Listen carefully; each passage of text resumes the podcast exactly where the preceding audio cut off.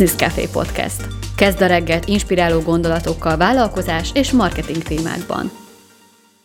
Szép jó reggelt kívánok! Az én nevem Csont Attila, és ez a Business Café Podcast negyedik epizódja. A mai nap is egy motiváló és gondolatváltó témát hoztam neked, ami így hangzik. Amennyit el tudsz hinni magadról, annyit fogsz tudni elérni majd az életben. Na ezt a gondolatot egy picit vesézzük ki, mert amúgy lehet, hogy elsőre még ilyen furának hangzik, de amúgy piszok fontos. Hozok is rögtön egy saját példát. Egy családi tragédia által mi elvesztettük viszonylag fiatal koromban a, a családi házunkat, mert nem családi volt, mert a családban a, a lakásunkat. És ez történt ilyen kb. 12-13 éves lehettem akkor, és onnantól kezdve az én valóságomból kikerült az, hogy nekem lehet egy, egy olyan ingatlanom, ami az én saját tulajdonomban van. És most jelenleg 37 éves vagyok, és még másfél-két évvel ezelőtt én még elkép, elképzelhetetlennek tartottam azt, hogy én valaha egy olyan szintre kerüljek, hogy tudjak vásárolni a saját ingatlanom, mert nem volt benne a valóságomba. És, és tök érdekes, hogy elmentem egy én családállító terapeutához, hogy egy picit kigyomláljuk a múltban átélt tragédiákat, ami gyerekkoromban történt, és a hölgyel, amikor Évi, Évinek hívják egyébként ezt a hölgyet, Évi, mikor kielemezte a, a, a számaimat, akkor mondta, hogy ő azt látja, hogy a következő év születésnapján lát egy ingatlant az életembe. Úgyhogy előtte fingom nem volt róla, hogy hogy lehet nekem ingatlanom. És az volt az én valóságomban, hogy kb. 10-20-30 év múlva majd, majd talán valami történik, és akkor majd, majd sikerül egy ingatlant vennem. És ott akkor, azon a napon, amikor az Évi azt mondta, hogy lát az én képletemben egy olyat, hogy a következő év áprilisában lesz egy ingatlanom, egy, az első gondolatom az az volt, hogy pff, biztos, hogy nem, nem tudom, hülyeség, hülyeség, ilyen nem lehet. És amikor uh, vége volt az egész terapia, vagy terápiának, és, uh, és beültem az autóba, akkor elkezdtem ezen gondolkozni, hogy basszus, és mi van akkor, hogyha az Évinek tényleg igaza lehet, és tényleg összejöhetne egy ingatlan?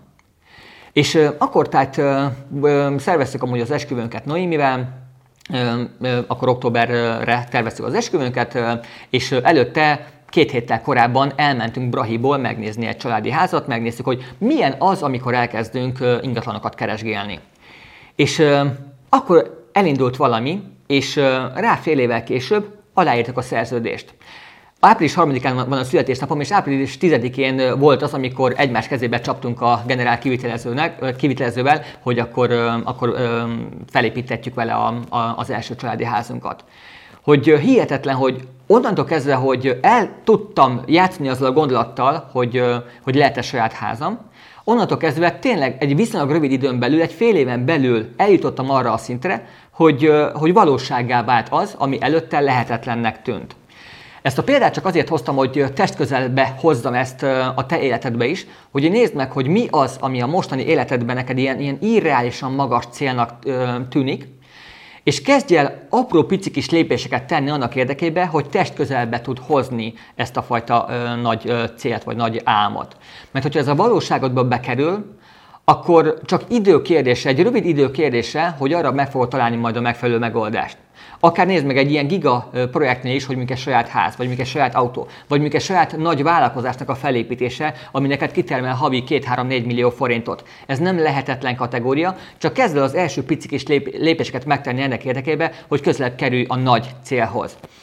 És ezzel kapcsolatban még van egy ilyen kis gondolatom, ilyen útravaló, hogy van egy ilyen mondás, hogy tart, ameddig tart, kerül, amibe kerül. És ez a gondolat is azt támasztja alá, hogy ne, ne is azzal foglalkozz, hogy ha mondjuk a kitűzött időpontig nincsen meg a nagy giga célod, akkor feladod, mert mondván, hogy nem sikerült. Ne a célból ö, vegyél le, hanem maga a határidőt kezd el akkor kibővíteni. És ne számítson az, hogy a határidőre nincsen meg az adott kitűzött cél, te csak menj tovább, és tedd bele azt az alázatos, kőkemény munkát, amit előtte beletettél, és előbb-utóbb úgy is össze fog majd jönni.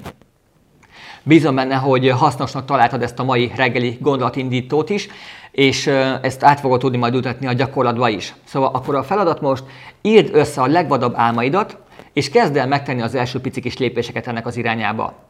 És köszönöm szépen, hogy akkor megnézted a mai epizódot, holnap jövök a következő résszel, addig is szép napot, jó megvalósítást és sikeres vállalkozást kívánok!